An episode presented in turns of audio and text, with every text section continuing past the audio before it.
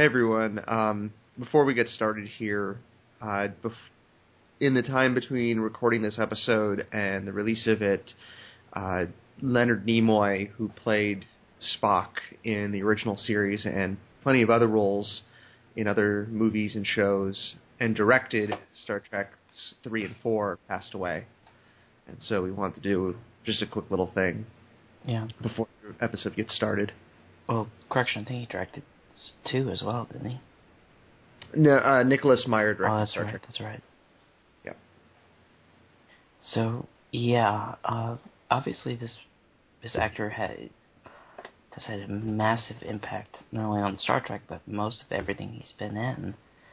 Um, and uh, he definitely had an effect on my life. I know on your life and everything else. Uh, particularly, uh, I grew up with Star Trek Four, seeing that pretty repeatedly. My parents had that on uh, VHS, but as an adult, I think Star Trek Two, Wrath of Khan, uh, him playing the resolved character to go to his death, uh, yeah, it still brings tears to my eyes. Uh, I I don't think I'll be able to rewatch that movie for a while right now. Yeah. No, there's no Genesis planet nearby, so No. Um, yeah, for me, I mean, the movie that actually got me back into Star Trek, um, actually, I think it was about 10 years ago now, was rewatching Star Trek 6, where Leonard Nimoy actually had a lot of input on the story of it. And it was, from understanding, it was basically his idea for the concept of the movie of like the Berlin Wall coming down in space mhm. and I, I always remember. I mean, of course, we always remember his quotes from Star Trek Two, but I think one of the moments I really loved in Star Trek Six was at the very end when they get the orders to go back into space dock yeah, and de- be decommissioned, where he goes, "If I were human, I believe my response would be, go to hell. If I were human." funny that they had Data kind of pretty much reprise that insurrection. Oh yeah. The uh, to hell with our orders. hmm So, yeah, we just wanted to do a quick remembrance, and yeah, I'd, I'd I'd say we dedicate this episode of our podcast to his memory, yeah, via con Dios. and, and so thank you, Leonard Nimoy, for years upon years of for everything you've done for not just Star Trek but all other movies, TV shows. Thank you. And especially that Hobbit song. Yeah, we need to laugh. So, Yeah, I, I think he'd like that. yeah. See you. All right. See you next time, folks. Take care, everyone, and enjoy the episode. It's been a long road getting from there to here. It's been a long time, but my time is finally here. It's been a long time getting from there to here. It's been a long time, but my time is finally here. Hi, everyone. My ears. they bleed. Welcome back to the Frustrated Fans. We're venting frustrations and breaking eardrums, one ear and one fandom at a time. I'm your singer, Jeremy. Oh, I'm your other host, Pete. and today we're going to be covering two episodes of Star Trek Enterprise. Eh, Broken. two and a half. Yeah, Broken Bow, or Why the Network Knows Nothing About Time Travel, and Regeneration, or Borg equals ratings. Pretty much.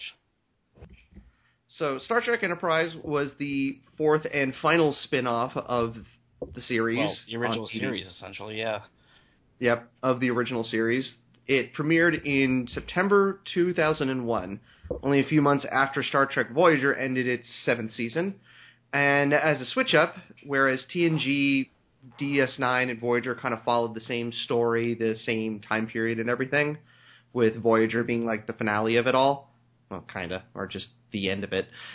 They actually decided to go back to before the original series and show like humanity first going off into deep space. And this show focused around Earth's first ever Warp 5 capable starship, the NX 01 Enterprise. Correct me if I'm wrong, but I think I don't think the main original Constitution Enterprise could do much more than the Warp Five. Um, I'll look it up. yeah, they could probably do like Warp 6 or so, something like that. I don't remember all the old ones.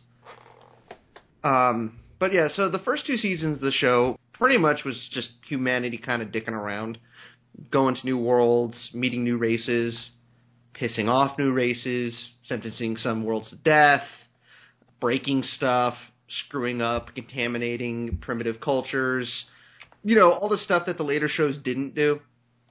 Which some of it was understandable because it was their Oh, here we go. try. Yep, never Hmm. mind. They had they could do warp eight as a maximum normal speed. Oh, okay. So I'm an idiot. Never mind. Ignore me. Okay, Merrick. That's So, that was a reference to Venture Brothers, Chief. oh, I was thinking from. Yes, Yu-Gi-Oh! I know which he got it from Venture Brothers. Oh, I see. I didn't know that. The and the more I know. Yep. So in the first two seasons, a one minor story arc in Enterprise was the temporal Cold War arc, which we'll get into later. After struggling with dropping ratings and a massive loss of viewership for the first two seasons, uh, to put it in perspective, the premiere had about 12 million viewers, and by the end of season two, they had about three to four million. Hmm. Nice job, guys. Not to mention the fact that during this time was when Nemesis came out and utterly bombed in theaters.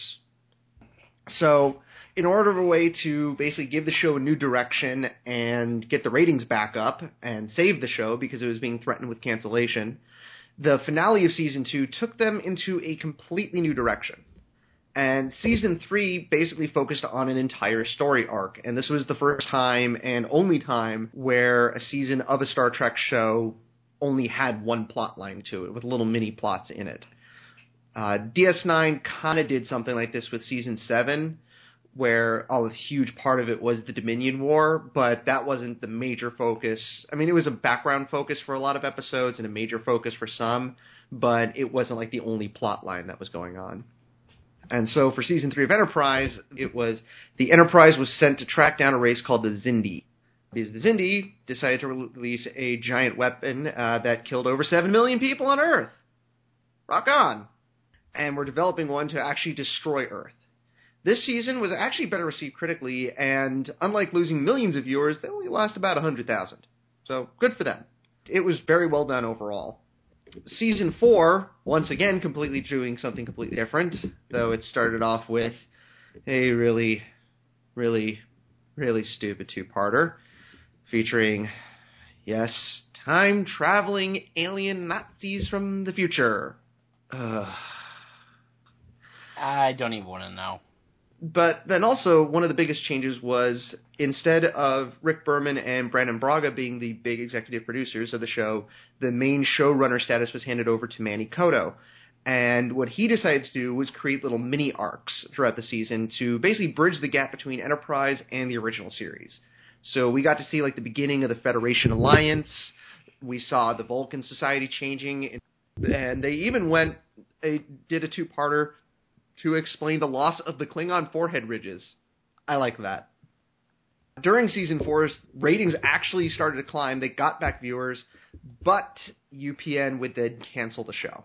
And they were notified about roughly halfway through, which did allow them to create an actual series finale, which everybody hated. I haven't even seen it, and all I know they forced a Next Generation story on that show. They did. Uh, basically, the entire episode in universe, none of the characters are actually in it. It's Riker on a holodeck. Oh. And the entire episode takes place during the season 7 TNG episode, The Pegasus, which was actually a very good episode, but the events in this one actually have nothing really to do with it. It's like they're retconning stuff from that story. And I'm not going to say who, they actually kill off one of the main characters off screen. Oh lord. You know, I Yeah. read a book to this effect where Mhm. Picard was preparing for I don't know, a treaty signing or something and he actually goes back and reviews Kirk's logs from the episode where Kirk is split into two personalities, but you know what? It makes sense within the storyline of the book. hmm Picard doesn't know how to face a situation, so he looks up a pretty similar one that Kirk had to face.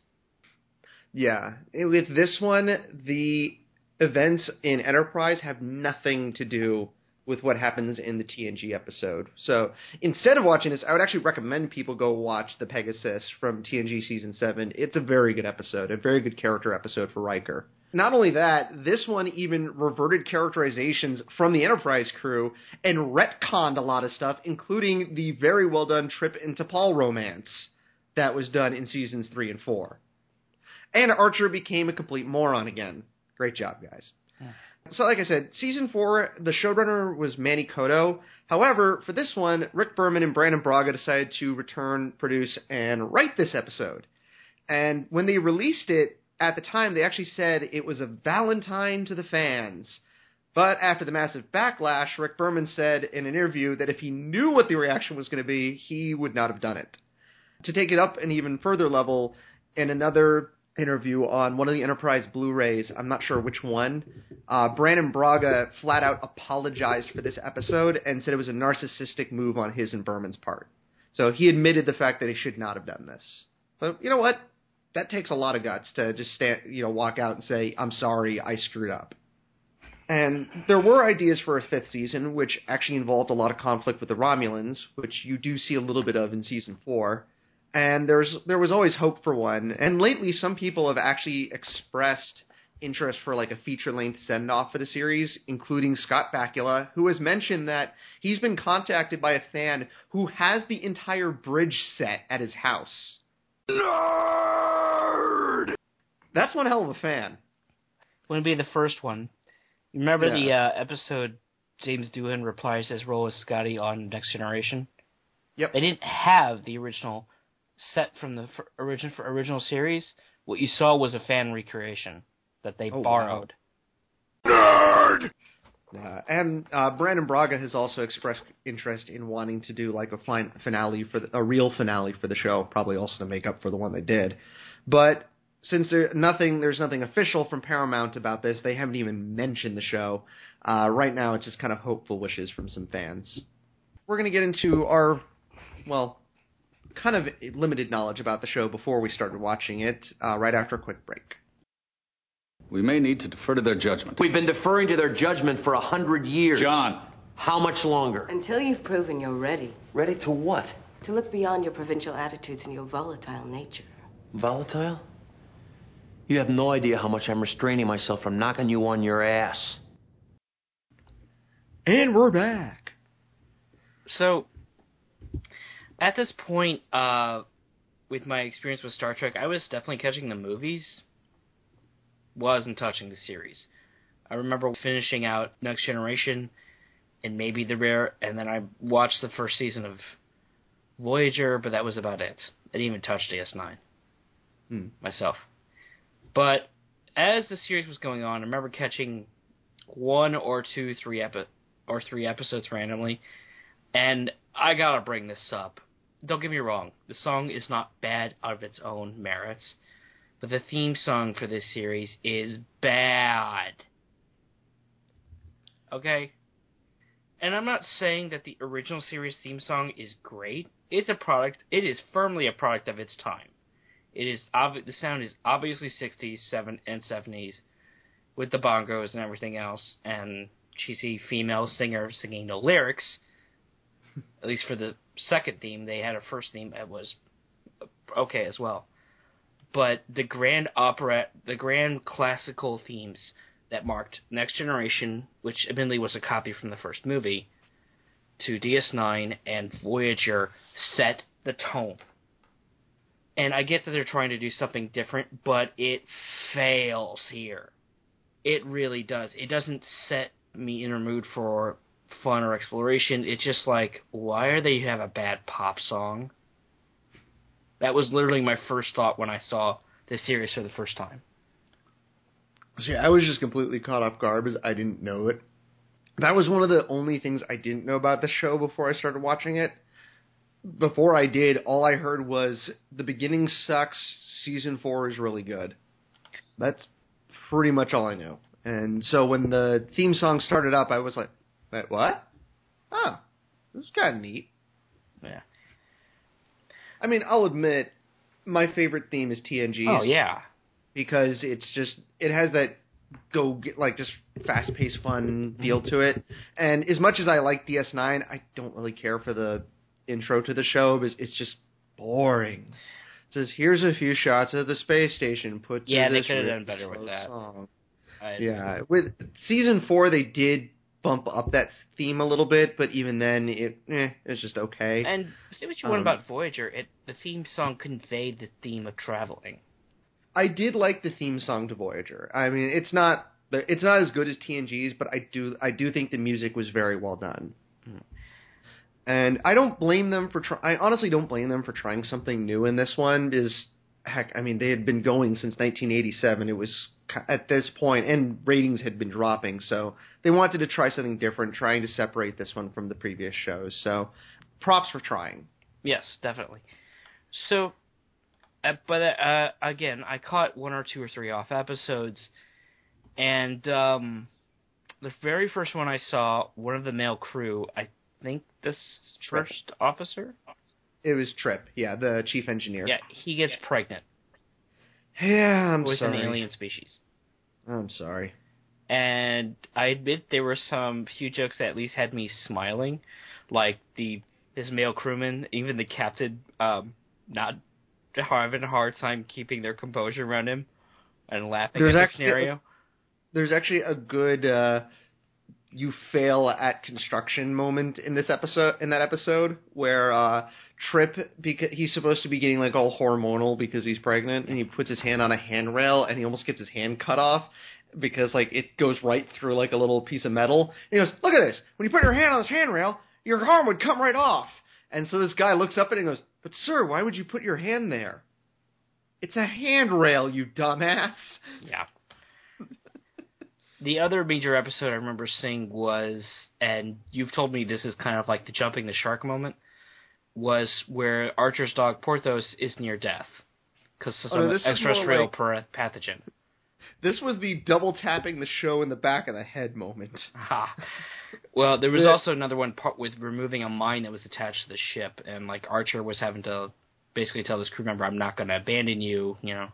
Yeah, that was a decent episode, and they actually the episode that came out right after it, Mhm. called Dead Stop, was the direct sequel to it. So they actually can, there was no reset button of all of a sudden Reed is better than in the next episode. Okay. So I would recommend checking out that if you want to see how they resolved it. Okay. So each time I wasn't that impressed. You can tell the crew were giving it their all, but there wasn't like there wasn't impressive characters to start to keep me coming back. I mean, when I look at Next Generation, I mean, Data is interesting. He's probably the most interesting character, one of the most interesting characters they've ever got. Granted, he can be in series, he can be boring as sin to the other characters, but how he reacts to them is one of the most interesting parts. Riker has a sense of fun, and he's got Kirk's libido. And Warfer, uh, what what can I say? Let me quote you: "Eat any book, good books lately?" he he got better as that show went on, and in DS9 he got he got more character development in DS9 than in the seasons of DS9 he was in than all seven of the ones he was in. in Oh, I believe it. I like the character, but Yeah. he starts off, and you know, to have a Klingon on a Federation ship was a huge thing at the time. and they did do some good stuff with him early. Like one of my two favorite the of the of season one, I liked two episodes of that. One of them was of course Datalore because that was a good one, Mhm. and the other one was Heart of Glory, where it was the very it was kind of like the prelude to Worf having to like kind of it's that conflict between his life in Starfleet and being a Klingon. But- so he brought something unique to it. ultimately, again, I just don't think I wasn't impressed. There was definitely a sense of fun and exploration isn't there, and I think a lot of it is due. to No matter what this series does, no matter what characters die or leave or come back, all the other series are going to happen anyway. There is the stakes aren't there. uh, I'll agree to that. Like, as much as I love season three of this show, it has nothing to do with the other shows, and obviously the events in it are never mentioned again in the other shows because they came up with the ideas for it afterwards, which is probably my only real complaint with season three. I actually never saw this show during its original run, and I had I only saw the couple episodes I mentioned during their yeah, I well while it was going, I wasn't really interested in Star Trek anymore, and I slowly started getting back into it in 2004. The first series I watched after kind of getting back into it, because I watched some of the movies, was Voyager, and I liked Voyager when I saw it. it looking back on it, yeah, it's not as good as TNG or DS9, but it's not a bad. It it has its good moments, and so I didn't watch this show at all until a couple years ago after I watched all of Deep Space Nine. And I had heard all the critiques and everything about it. Oh, the beginning sucks. Oh, season four is really good. Heard nothing about season three for some reason. But I was like, eh, I'll give it a try. I watched the first two seasons and about three episodes into season three, and then I just kind of gave up because one of my problems was season three takes a really good, serious, dramatic turn, but I had a hard time taking it seriously because it was still filled with the same morons from the first two seasons. And I actually noticed if you jump straight from season two to the final episode of the show, the finale isn't really all that bad because you won't, won't realize how much better the show got. hmm So I did notice that. I eventually watched season four later on, and then I went back and watched season three. And I like season three and four of this show, but I'll freely admit the first two seasons, eh, not that good. So that just begs the question: How do the episodes that we particularly watched hold up? And in a lot of ways, it's a lo- it's almost unfair to judge a pilot. It really is because you never know how. Grant, while a pilot may set the overall tone of a show, what that show ultimately becomes can be a lot different. I'll agree to that. Very, there are very few shows where I can look back at like the pilot and be like, yeah, this set up everything really well. Like Futurama had a fantastic pilot, hmm and it holds up even with the rest of the show because it's the beginning of everything. Right. That's the only instance I can think of off the top of my head where the pilot actually holds up with the rest of the show. and then you've got pilots who ultimately kill the series they're even trying to make. I still haven't tracked it down, but I'm trying to find the Wonder Woman TV pilot NBC put out a couple of years ago. Well, I, Generated, I've seen but- pieces. I've seen pieces. It's uh, it's supposed to be that bad, I know. It's bad. Right? Or even look at cartoon pilots. Say the Venture Brothers, to bring that up again. It's got all the basics from the series, even if its animation is, you know, done in, in quickly and in flash. But where the series has gone is completely different. The series has definitely developed these huge characters, and Brock isn't just a bloodthirsty psychopath. Even if that's mean, the well- best part of the pilot. Well, I mean, even looking at all of the Star Trek pilots outside of the original series one, Which which, have you seen. seen the episode? no. The it's the episode where no man has gone before. And it doesn't even have Kirk, I know. No, no, that's that was the ori- no, that was the very first pilot. I'm talking about the one with Kirk. No. Oh, I don't think I have. Okay, that one was of the pilots. It's actually the best one. Period. Um, it sets up the show pretty well of them, you know, trying to seek out new th- new forms of life, new things.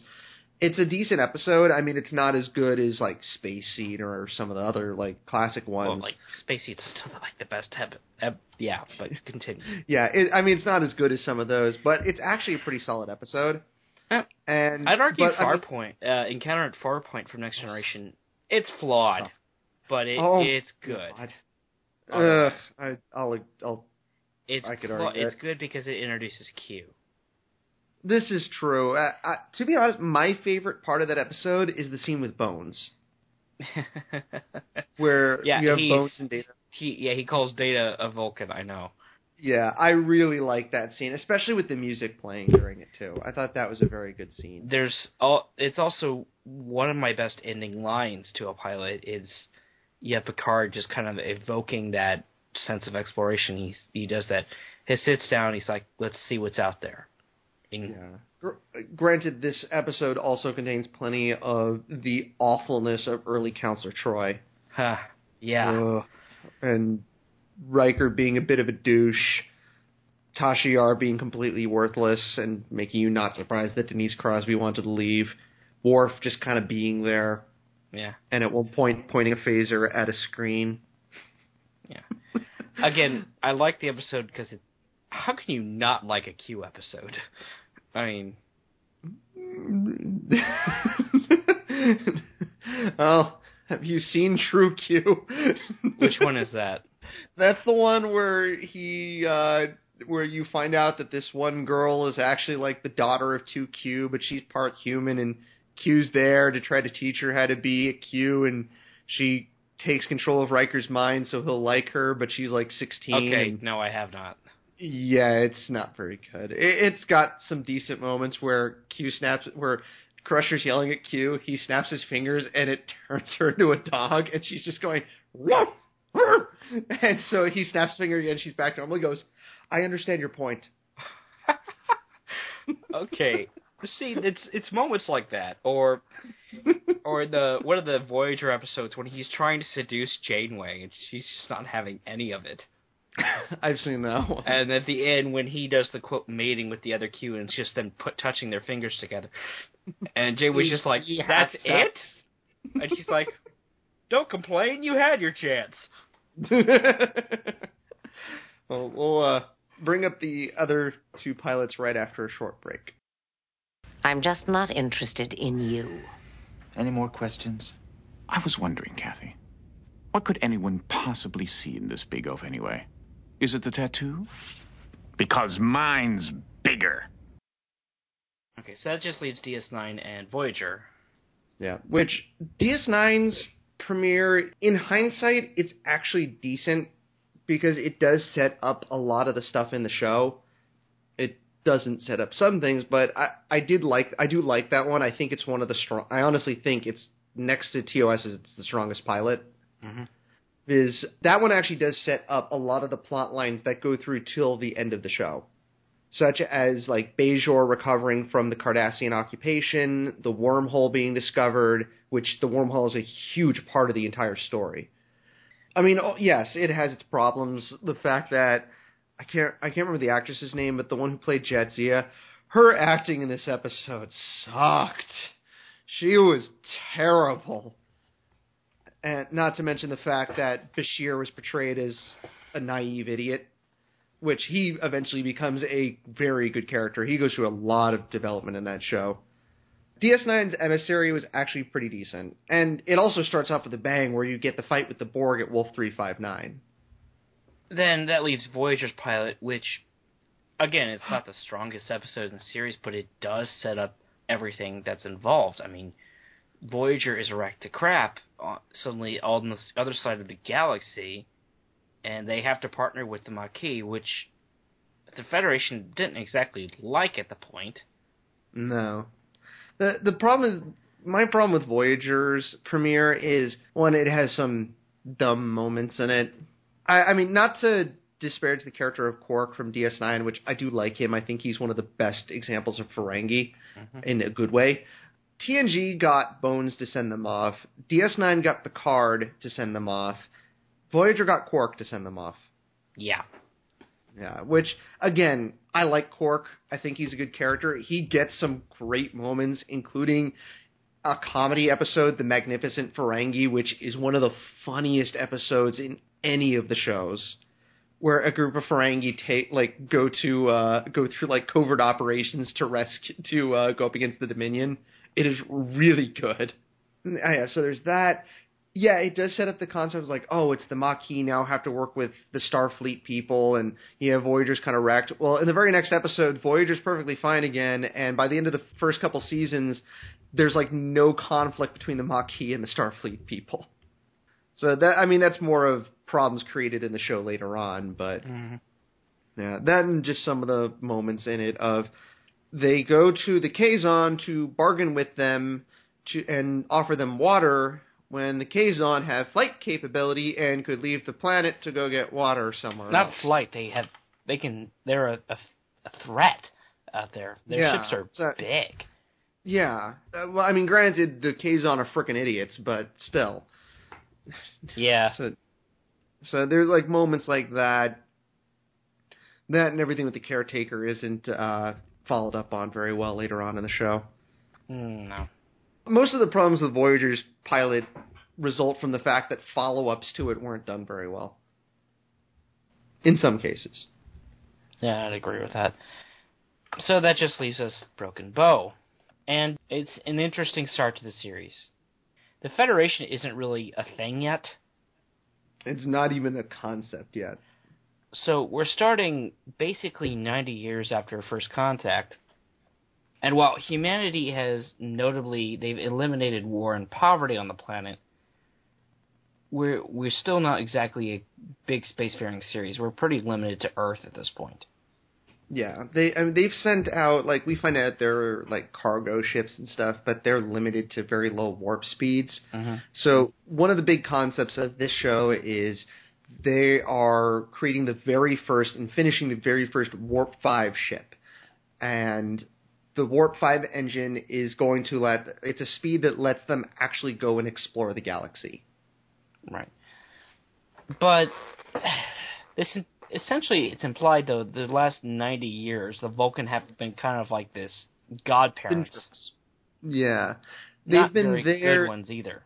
Yeah, they've been hold. They keep saying like the Vulcans have been holding back technology, not giving them, you know, kind of limiting what they can do. In a later episode, um, First Flight, they revealed that the Vulcans keep making them jump through hoops just before, you know, before they can even do a test flight. Kind of one of the problems early on is they don't really explain why. Like they kind of say like, "Oh, you're not ready to explore the galaxy." Well, it's like, "Well, why don't you?" Follow up on that, you know, say why they're not ready yet, you know, what are they missing, what can they, you know, give them kind of give them an idea of what they can do. They still think we're a barbaric species. yeah, And in, in a, season, a universe when the Klingons have space travel. yeah, that says something. Which brings us to the beginning of the episode. Um, it well, it first opens up with a boy named Jonathan Archer talking to his father Henry, who is the man responsible for the Warp Five engine, who's like started the construction of it. Fast forward to 2150, and a Klingon named Klang, yes, really, is on the run in a farm in Broken Bow, Oklahoma, from a pair of weird-looking aliens called the Suliban a race we've never heard of before this show and will never be mentioned ever again after this series. Or heck, even after the first two episodes of season four. Klang actually ends up killing them by blowing up a corn silo, because apparently corn is made out of C4, I guess. Well, to be fair, I mean this is a real agricultural issue, and I'm basing this on Sim Farm, so take that for what you will. But you did have to watch what crops you kept together in the same silo, and based on temperature and weather. So I'm willing to give give it some slack there. Okay. I, I know later on they do mention that there was a methane explosion, so there was probably methane gas in there too. Entirely possible. So, yeah. So he acts like a badass. It's actually a pretty cool looking explosion when he blows it up and like dodging away. Uh, but then he's quickly shot by a farmer named Moore, who is named after former Trek mo- writer Ronald D. Moore, who wrote a ton of Klingon episodes. They eventually called him the Klingon guy. Meanwhile, in space above Earth and completely unaware of ships crashing and landing on the planet, okay, Captain Jonathan Archer, played by Scott Bakula, and engineer Charles Trip Tucker, who's played by Connor Trinneer, are in a pod inspecting the NX-01 Enterprise, which is the Earth's first Warp 5 ship. And I need to pull out this. It's a much shorter con, uh, callback, but I really got a sense they were pulling, they were referencing Star Trek One, where Kirk gets to inspect the refit Enterprise. I believe this was intent. That was intentional. Yeah. Yes. Where, um, Which thankfully it wasn't overextended and boring like it was in that movie. True, but you also had you had less the sense of wonder you did in that This scene, This is true. at least for the first minute. Yeah, which of course uh, is completely ruined when Trip smacks into the stationary ship with the pod. He's not a very good driver. No, he's not, which makes a later part of this episode really confusing. Mhm. So Archer is called to Starfleet Command, where Klang is being operated on by some surgeons, and one of the commanders sa- says that oh, he's called a Kling-Ot because he's an idiot too. The Uh, Vulcans, uh, uh, yeah, the Vulcans want to take Klang back to Kronos, the Klingon homeworld themselves, though Archer wants to do because well, this happened on Earth soil. Soval, a Vulcan ambassador, points out, well, if we hadn't cl- contacted the Klingon High Council, then Earth would be facing a fleet of warbirds. Because Berman and Braga are idiots and forgot that Ah, warbirds ah. are Romulan. yeah. Oh, God. So they do eventually decide that Enterprise will take Klang back, though the Vulcans disagree, because, well, they are kind of jerks in this episode. It's Earth. They're it's not- our planet, assholes. Yeah, though it's also the fact that humans have never been outside of their own star system and don't even know where Kronos is because just 10 minutes later we find out that they have to borrow Vulcan star charts to find it. We're ready to be on our own. Hey, can you guys lend us a map? Where are those Borg again? So Archer motions towards an alien doctor that was operating on Klang, and we're off. We are. Yep. So on the Enterprise, Lieutenant Malcolm Reed and Ensign Travis Mayweather, who are the security chief slash tactical officer and pilot, discuss how the ship isn't even ready to leave dry dock. This is further compounded by Starfleet sending them the wrong equipment. Wait a minute. Starfleet kind of didn't have their stuff together. No, they didn't. I, I do credit one moment in this though, where both of them are kind of wary about actually using the transporter because it's only been recently cleared to be used on living things, and as Reed points out, Archer wouldn't even put his dog in there. Yeah. So, uh, question: Mhm. How can there be a Starfleet before there's a Federation?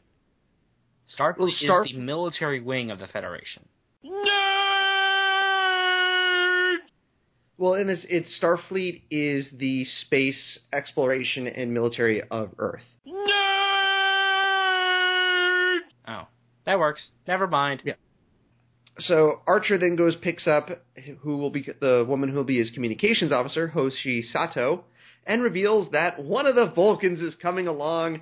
And once you know it, it's the one in an earlier scene that Archer threatened to knock on her ass, Sub Commander T'Pol, who's not an idiot, but she is an asshole. So she's got that going for That her. kind of seems to, to be the Vulcan default here. I know. Um, We're- And we're not talking Spock or even Tuvok or any other known uh, Vulcans Or who, like while they Sarek. may be annoyed by humans, they at least, you know, respect the fact that they're an equal species in the Federation. Which we never really get a full reasoning why the Vulcans are jerks in this show. Like, I mean, part of it was Berman and Braga did say what they wanted to do was the Vulcans were, you know, there was some conflict between Vulcans and humans, which fine, you want to have some natural flowing conflict in the show. I'm fine with that. That's one of the things that made DS9 really good. And one of the things that was supposed to set Voyager apart. But in this one, it just feels really forced Yeah. because the humans are idiots and confrontational jerks, and the Vulcans are just dirtbags.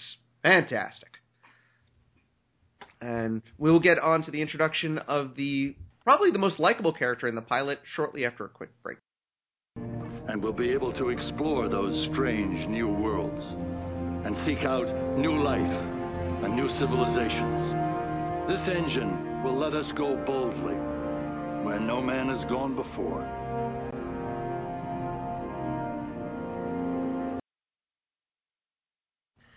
And we're back. And now we get to get introduced to the best character of the show at, through this point, Porthos, Archer's beagle, who is adorable. Aww. I really like him. And I'm not gonna lie, I while the episode is not good with fans, I actually liked the episode where Porthos is near death and Archer is losing his crap over it. I mean, the man is it's his dog after all. Yeah. Oh, no, I understand that. Mhm. I mean, I liked when I watched that episode originally. Um, the one we're referencing is a night in sick bay, which, yeah, go on. We're not going to cover that one because you go online, you'll find plenty of people ripping that episode a new one, including one site, uh, the Agony Booth, where as they're ripping it a new one, they keep randomly showing screenshots of Porthos and going, "Oh, look at the puppy." What? I'm not made of stone. Yep. So after this, and after the introduction of T'Pol, who comments that she doesn't like the smell of dogs or people, wonderful. Oh yeah, female Vulcans have better noses than anybody. Bow chicka bow wow. Enterprise then gets an admittedly well handled send off as Starfleet plays a clip from Zefram Cochrane, whose has the part is being reprised by James Cromwell from First Contact, and this is kind of their because the three other spin-offs got someone from like the previous series to be in it to kind of send them off, and so this was their version of it since obviously they can't have one of the other characters. And the Enterprise flies off towards Kronos and the great unknown of space. Cut to a scene on a weird looking space station and a Suliban, Suliban named Silik. We find his name out later on in this in the season. Uh, he's speaking with a mysterious figure in a weird sounding room. This mysterious figure comes off as ominous until you find out his name is Future Guy. Yep. I'm dead serious. The he was called that as a joke at first and eventually got turned into canon. Oh, good lord. Yep. Uh, oh, and by the way, we never actually find out who this guy is in the show. He shows up all of three times.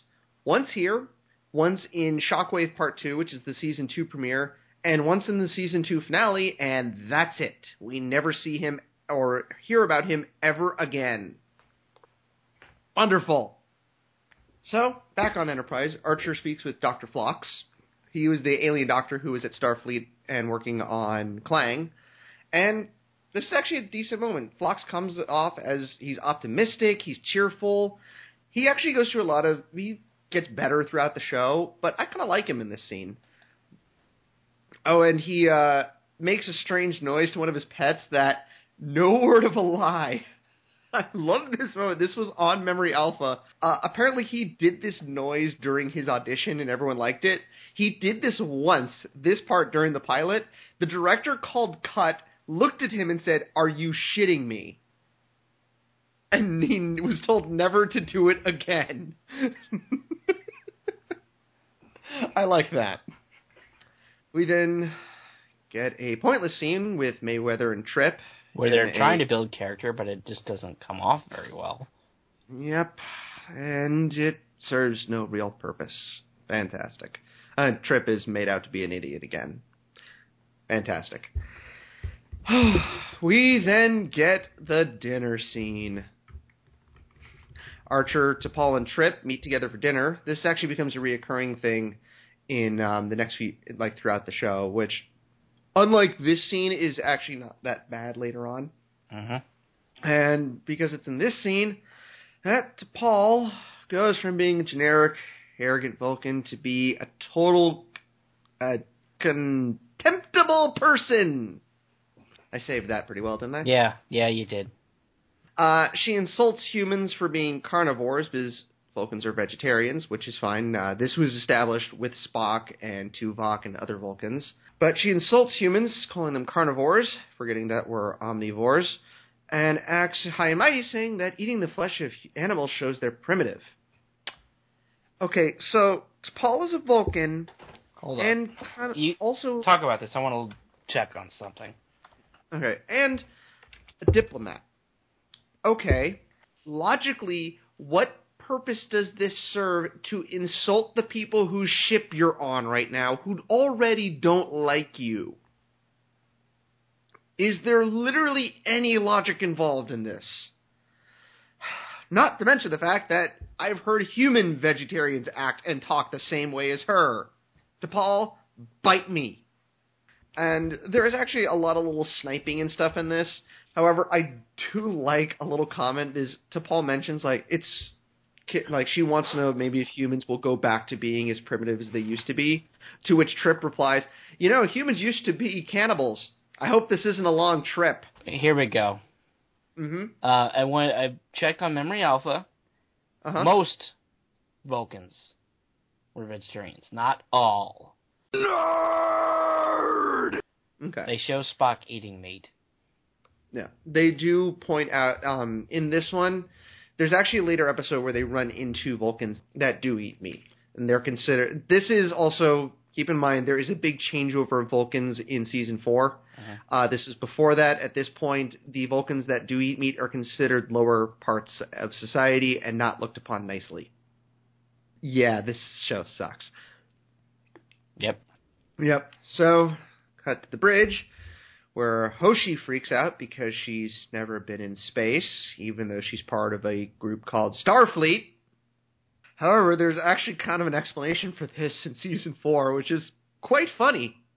We find out that she was actually at one point temporarily kicked out of the academy after punching a superior officer when he found out about her illegal poker games. Uh, on a very positive note in this, uh, when Mayweather is told to bring the ship up to warp 4.5, which is a speed no human ship has ever reached before, he has this real look of just reverence for what he's doing. You know, he realizes that he's in control of the fastest Earth ship ever. And I actually really like that moment. So kudos to that scene, like everyone involved in that. I kudos to the actor on that one. And then we go back to Hoshi freaking out because Klang wakes up and is yelling at them, and she's scared of a guy who is strapped to a table. I swear she gets better in this show. I hope so. And then we get to a point where I realized I am the biggest friggin' nerd on the planet. She can't figure out what Klang is saying, but I actually kind of figured out a line. At one point, he yells at her with a phrase containing the word Sto-vo-kor, which is Klingon heaven. Knowing Klingons, I'm assuming he was telling her to go to hell. However, Or Gre'thor he was asking is for the- a warrior's death. that too. However, so and as I also know, Gre'thor is the Klingon version of hell. Oh, I'm a nerd. I'm surrounded by geeks! I'm a huge freaking nerd. Yeah, well, it happens. No big deal. Yeah. We then get a kind of funny moment where uh, the lights go, like the power goes out because the Suliban attack them. And at one point, Klang is just screaming and yelling and stuff, and Archer shouts, "Will you t- uh, figure out how to tell him to shut up?" And Hoshi just looks at him and goes, "Shut up!" Okay, I, I have to admit That was I- funny. yeah, I like that part. That was good. So Klang is taken away by the Suliban. Archer yells at his staff for not detecting cloaked alien ships because he's an idiot. Paul then tells him his mission has failed because he lost Klang, and Archer argues semantics by saying, I didn't lose him, he was taken. No, really? I thought you just misplaced him somewhere on the ship. Archer is an idiot. T'Pol is, yeah, T'Pol's an ass, but Archer, you're a moron. So the Suliban interrogate Klang and find out he met someone named Sarin on Rigel 10. So off to Rigel 10. They get to Rigel 10, along so does the Enterprise crew, and Paul cautions the crew about being intimate with the people there because she thinks she's on a ship full of horny idiots. To be clear, the doctor told her to tell him that. Eh, this is true. I mean, it, it is a little unfair, though. I mean, they comment of like, "Oh, can we eat stuff?" And so she's like, "No, you just shouldn't be intimate." This would have been better if they didn't um, almost immediately cut to a scene with Reed and Mayweather in a strip club. Archer and Hoshi find Suliban, uh, who are apparently part of a different group of Suliban than the ones attacking them, and they find out that the other Suliban are involved in a temporal Cold War. What? Yeah. What is the temporal Cold War, you might be asking yourself and everybody with a brain? I honestly don't completely know because it's never fully explained. It's the biggest screw up in this show and probably all of Trek because it's something that was created with no plan.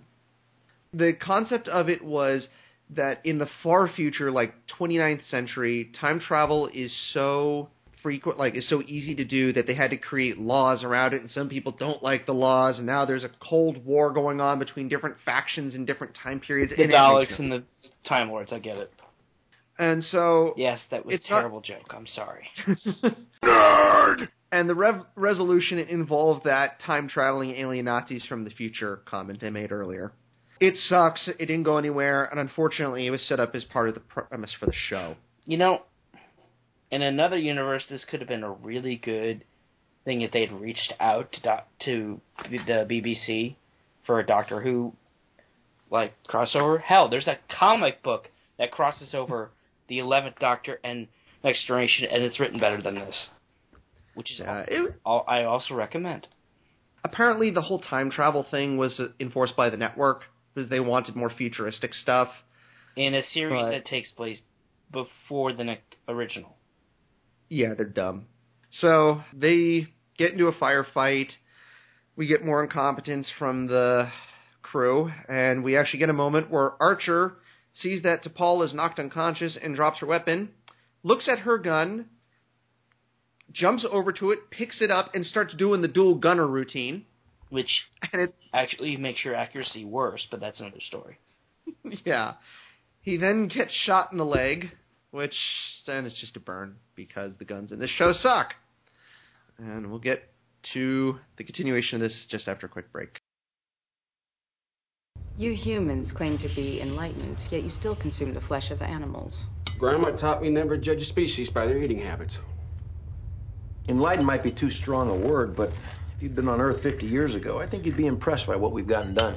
You have yet to embrace either patience or logic. You remain impulsive carnivores. Yeah? How about war? Disease, hunger. Pretty much wiped them out in less than two generations. I wouldn't call that small potatoes. We're back, and I, I, this scene, I mean, it's something that keeps popping up throughout the rest of like seasons one and two, so I kind of want to talk about it. The decon chamber scene. Oh my! Yeah, I Can't I tell like, me that wasn't cheesecake and beefcake, respectively, for male and female audiences. completely. I like the idea of it. It's not like TNG where they can't go. Okay, you're you're healed. Like in First Contact, where Doctor Crusher goes, "I'm going to inoculate you from radiation." You know, Oh, what? you don't remember that part? I, I I remember it. I'm there's a lot of bad science there. Yeah. I actually I like this idea of them. They don't have a way to immediately decontaminate the people, or they don't have a transporter that can phase out like this stuff. Right. I mean, one of the major things on the transporter in the main series is that they can filter out any kind of pathogen that Yes. someone would pick up most of the time. Yeah, they, and it when they can't, it usually becomes a plot point. Right. So I like that. I do like this idea. Unfortunately, it's replaced with a male and female lead of the show rubbing each other down with goop while the camera zooms in on them rubbing themselves into Paul's. Well, let's just say this room must have been really cold. Yeah. You know what It would have been a more efficient way to do this? Make the decontaminations just gas that sprays around them, and in this scene in 10 seconds. So they eventually head over to Sulabana HQ, and we get our first space battle. And it kind of sucks. Yeah. Yeah, it, the effects in this episode are actually very good. That a lot of them hold up pretty damn well, so I'll give them that. But the Enterprise has almost no weapons. Uh, There's even a comment earlier on where Reed mentions that the targeting systems aren't even set up yet. Yeah, there's a re- there's is part of a reason why the Vulcan said you're not ready yet. And we get again another good idea that's not executed all that great, which is the concept of polarizing the hull. This is their answer to having no force fields at the time. No which shields, again, yeah. yeah, they don't have shields. They don't even have regular force fields in the ship. I really like the idea of them going, okay, what they're doing is they're running a current through the hull plating to harden it and make it more resistant to it, resistant to attacks. I like that idea. Unfortunately, all they do is go back to what they did with the shields, and when the hull get when they get hit, they're like, "Oh, hull plating is down to twenty three percent."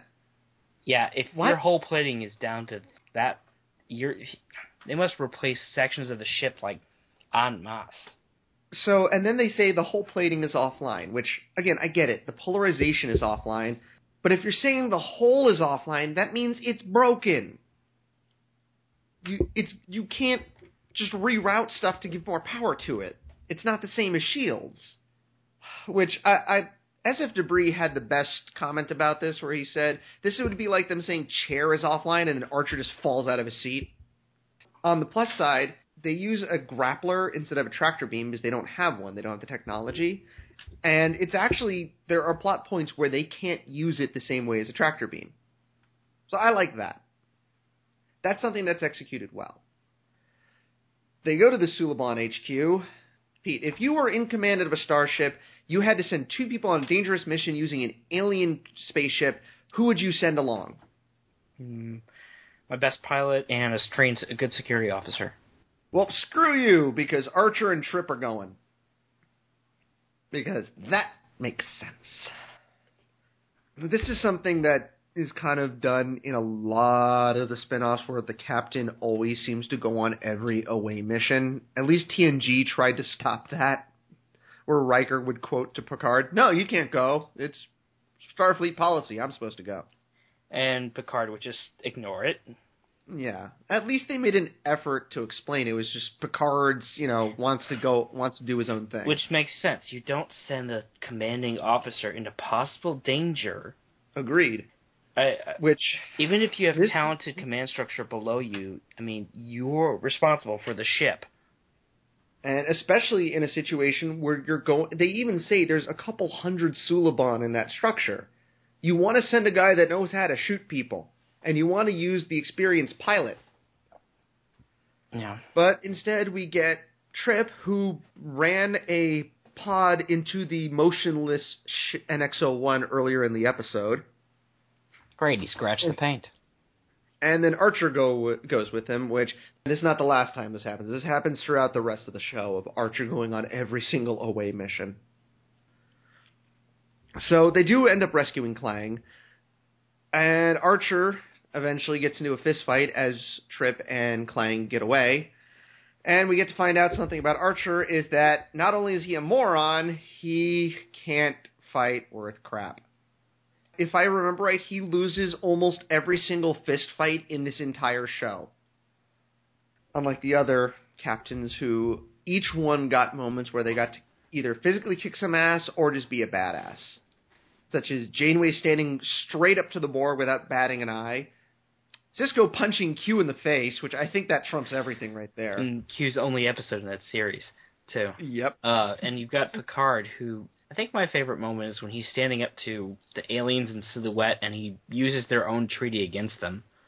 I like the way Picard is done is he comes off as just very confident and he can sometimes just outwit people, especially in the episodes where he deals with Klingons.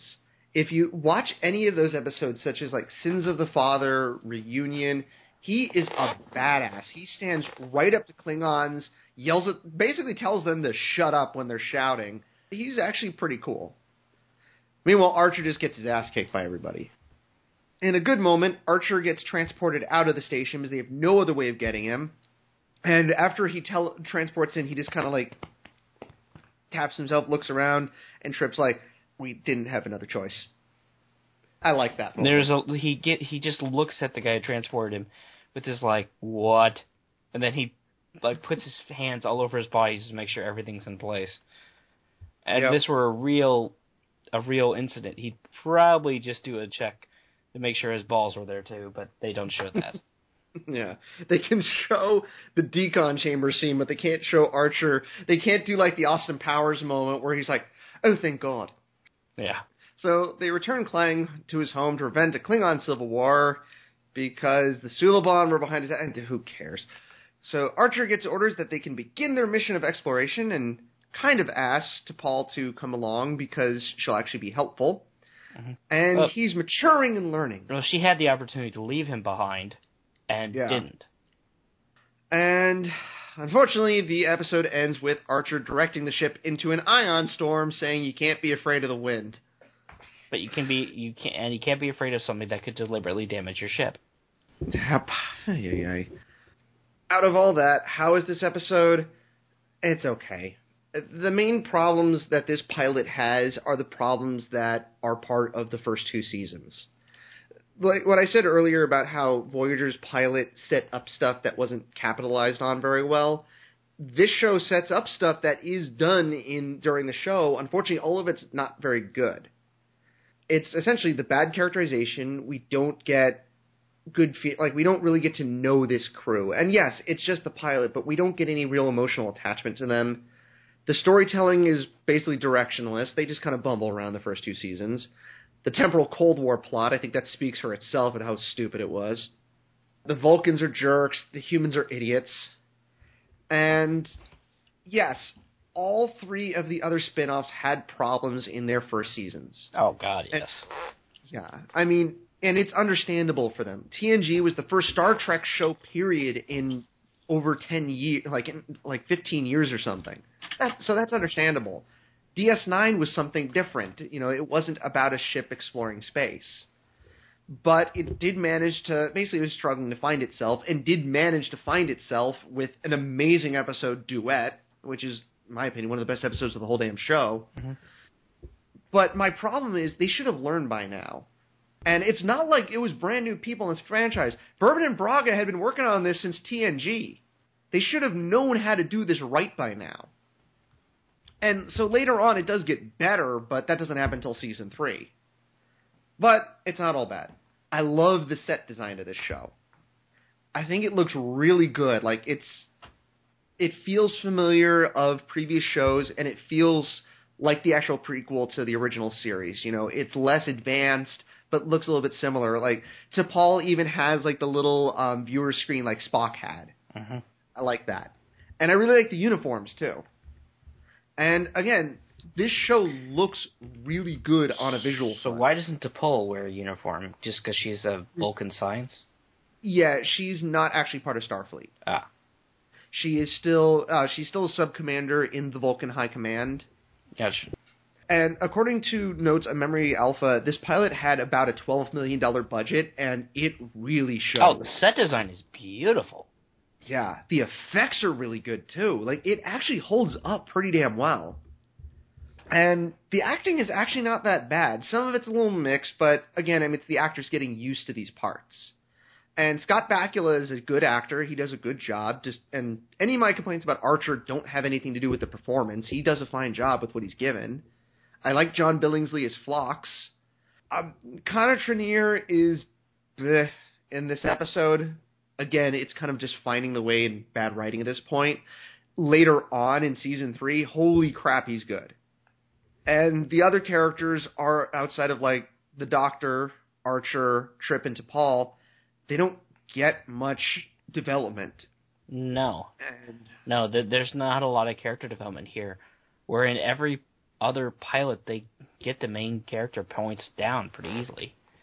Again, again later on they do a little bit better with the characters, but it's a bad start for them. And I just wish the show could have gotten a better, strong start to it. Mm-hmm. We'll be right back after a quick break. They're hailing us. Audio only. This is Captain. You will be assimilated. Resistance is futile. Okay, we're back.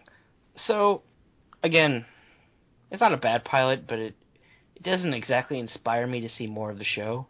Granted, neither did DS9. Um, but I'll, yeah, uh, I'll agree to but there's a certain mystique to Picard as his final line of his pilot, like I mentioned earlier. Let's see what's out there. And not everyone likes Voyager's pilot. I can, I'll grant you that. But Voyager, Janeway's determined as all hell to get her people home, even from the Delta Quadrant. So uh, I mean, her line is you know set a course for home. So, and but like you said, there's just not enough good character moments. The reverse gravity moment just feels oh, out of place. They're trying to build. I get they're trying to build character, but with techno, this whole forced nostalgia with technology more primitive than Kirk's just doesn't work.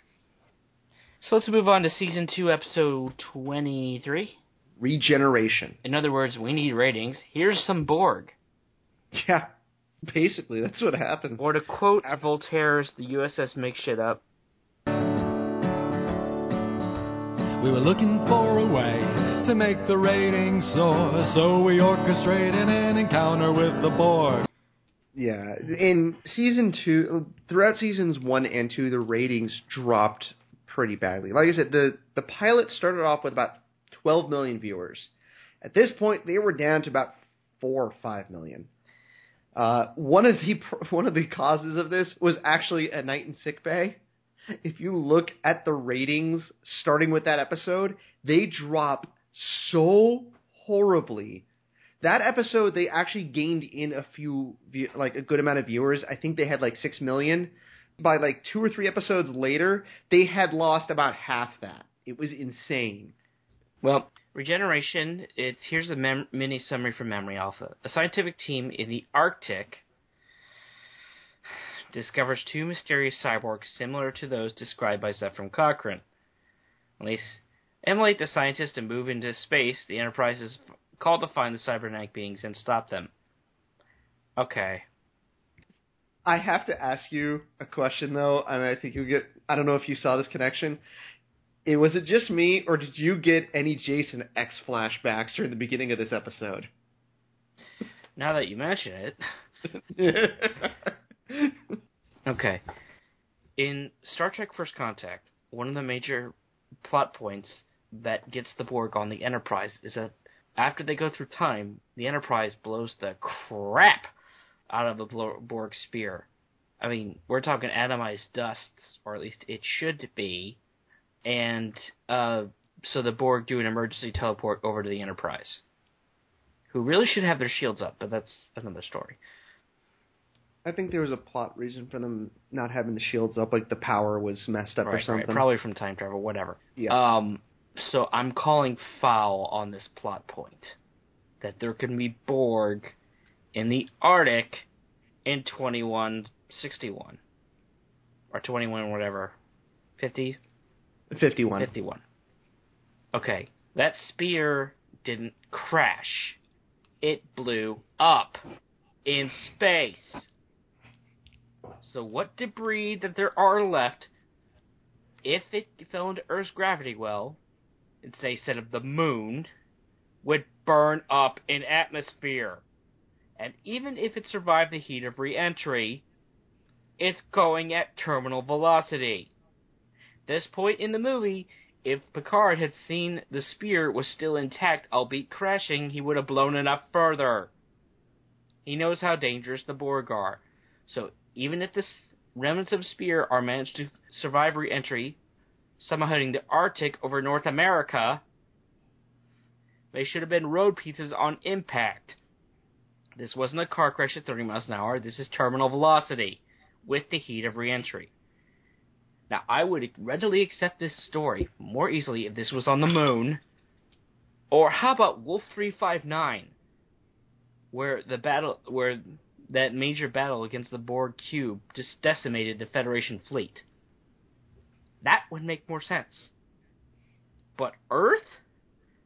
Are you telling me that no one on the planet, much less the Vulcans, dicks as they may be, have detected the presence of Borg technology before now? Yeah, this is a major plot hole. Nerd! That being said, well, see, there's a very good explanation for all this. They had if emergency. You say wizard did it. I will reach the internet and slap you. No, they had emergency ratings shielding.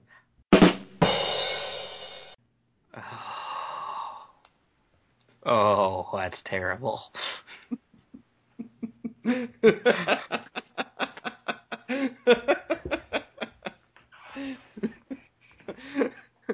then please explain the episode. So, this episode, a f- group of scientists find frozen Borg up in the Arctic, and not knowing what they are, and noticing that they're dead. Yeah, look at mostly dead. mostly dead, supposedly. Which this brings in the stupid moment of basically they find out that these thing, these creatures, these aliens have nanoprobes in them that bring them back to life. Uh, I'll let you explain this plot hole. So this is a plot hole because in every single previous episode with the Borg, they could never do that. It- if a Borg died, It was dead. or it was dead, they would destroy. They would either self-destruct, be destroyed, or be disassembled so the parts could be used for other Borg. Nanoprobes cannot reanimate dead tissue. Yes, there is an episode of Voyager where they technically bring Neelix back to life. I am not counting that because that episode one sucked, and two, he wasn't completely dead yet. Mostly dead. I'm surrounded by geeks! Exactly. He wasn't frozen for over a century in a block of ice. And if you want to argue that this is a Captain America kind of scenario, uh, bull. See my argue, other earlier argument about terminal velocity and the heat of reentry. Mm-hmm. So that was wrong. So essentially, the Borg are literally zombies. That's my best explanation at this point. So the Borg Call come Ash back Williams. to life. Huh? Call Ash Williams. The Borg come back to life.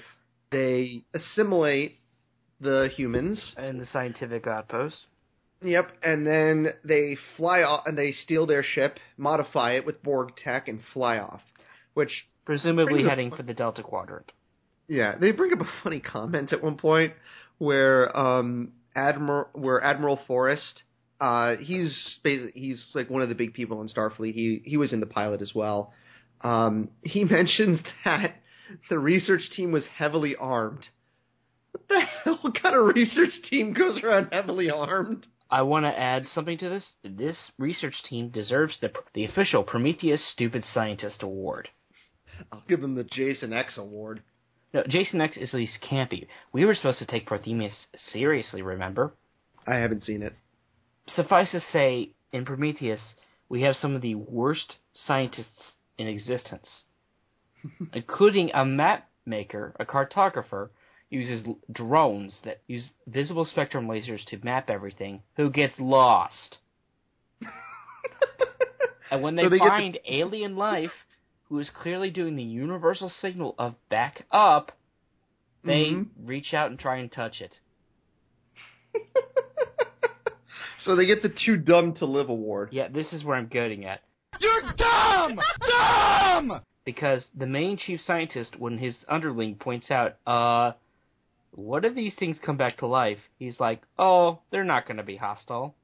Your password would be too dumb to live. And he even points out they don't look friendly. He's like, well, whatever. And he points out maybe we should put these guys in cold storage until Yeah, we can figure so- this out. At least there was one voice of reason among them. He got completely ignored, but at least he existed. Again, you win the Prometheus Stupid Scientist Award. So the Borg fly off. Archer's contacted, and Enterprise goes to intercept them as they're attacking a Tarkalian transport. They beat the crap out of the ship because it's still, you know, putting itself back together. And the Borg are kind of messed up. Well, admittedly, the Borg have limited technology to work with. Oh, Exactly. They beam over the survivors. They let the ship go because they want to save the people on the transport. Find two Tarkalians Who are- who are partially infected with Borg crap. they're on their way to be fully assimilated.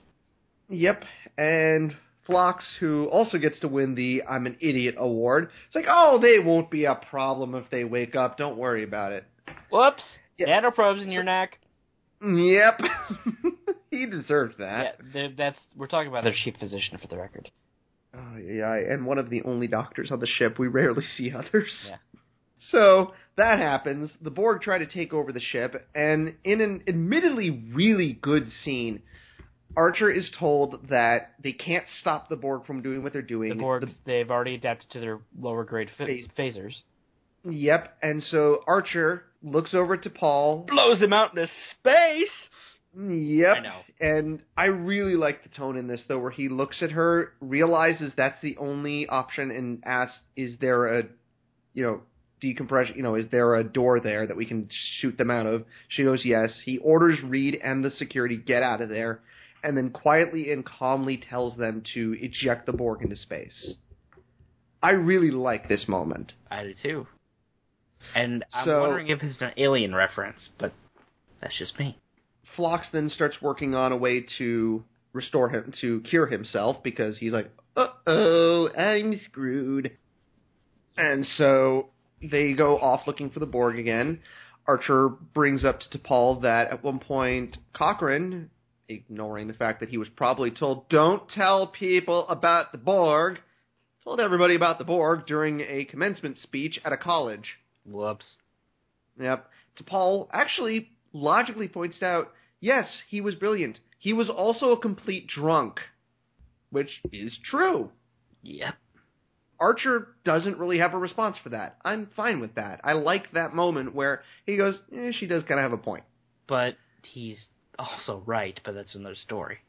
Yeah, I mean, it is kind of it is hard to be- in that situation. I can understand her willing her unwillingness to believe that. Right. But they got problems because uh, that transport comes back. Yep. Well, they catch up to it. Uh huh. and Archer has to make a decision of do we destroy it and write off everyone on it, or try and save or them. exactly. And we'll tell you his decision right after a quick break. Did you learn where the message was sent? Somewhere deep in the Delta Quadrant. Then I doubt there's any immediate danger. It would take at least 200 years for a subspace message to reach the Delta Quadrant, assuming it's received at all. Well, Phlox has been looking for a cure, and he basically tells Archer, if I can't do this, kill me. I don't want to become one of these guys. That's a good moment. Yeah. So they find the Borg. They try contacting the Borg, And, and we, they get we get the infamous line. you will be assimilated. Resistance is futile. Which this part actually rubs a lot of people the wrong way um, because the Borg's usual opening line is "We are the Borg. You will be assimilated." Mm-hmm. I believe enough. they're. Yeah, that that's fine. They did give an explanation that in season two, when they first ran into the Borg, they didn't introduce themselves that way. So, either way, whatever. It's it's a small point. Yeah. Also, the fact that yeah, they have to keep canon. So Really? Trans- really, keep canon. Do I need to bring up terminal velocity again? no, that's common sense. This is canon. Okay. Fine. So Tucker i Trip is trying to remove all the Borg crap that got put into the Enterprise. So Archer and Reed decide to go over to the Borg ship using the shockingly still working transporter. Their weapons are busted, but the transporter still works. I guess. And I do like the fact that both of them are kind of, oh crap, we're using this thing again. Yep. So they go over there, and Reed actually does take time during this episode to modify the phase pistols so they can actually damage the Borg. Yep, and hey, they're doing some pretty forward thinking. Yeah. No, Reed gets a good moment here, finally. So they go over there, they shoot down a bunch of Borg. At one point, Archer disables ones, like Picard, by just ripping the uh, hoses out of the, one of their heads. You really think the Borg would have developed a better defense mechanism against that? I know, right? So So they end up having to shoot one of the Borg and kill it, walk over and realize it's one of the people from the science research team on Earth. And at that point, Archer realizes that there is no helping these people. Yeah, They're there's gone. no way. He set they set a bunch of bombs. They transport away. The transport is heavily damaged by the bombs, and it slowly starts to regenerate. And Archer gives the command to destroy it. Well, yeah, the other drones had beamed over to the Enterprise before this happened and tried to sabotage the ship even further, but they realized when their own ship is getting messed up, they rush over to repair it. But Archer just ha- he's had enough of these Borg on on. Uh, I won't do the same. Have had enough of these monkey fighting Borg on his Monday to Friday transport. Correct. So Yeah. they blowed it up.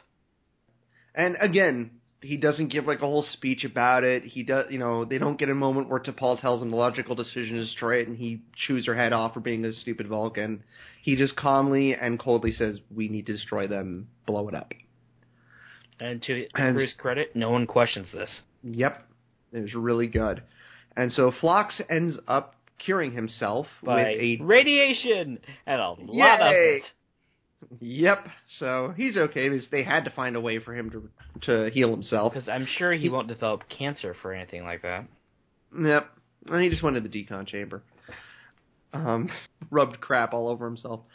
So he then tells T'Pol and Archer though that he was hearing voices in his head, and no, he's not really crazy, and gives them a pad with some numbers on it that he, you know, that basically he felt like the aliens were trying to send out a message. He kept hearing them again and again and again.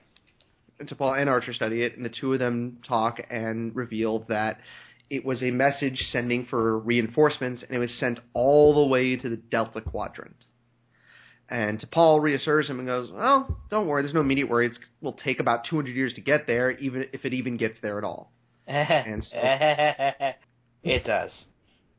And they end the episode basically on an ominous note.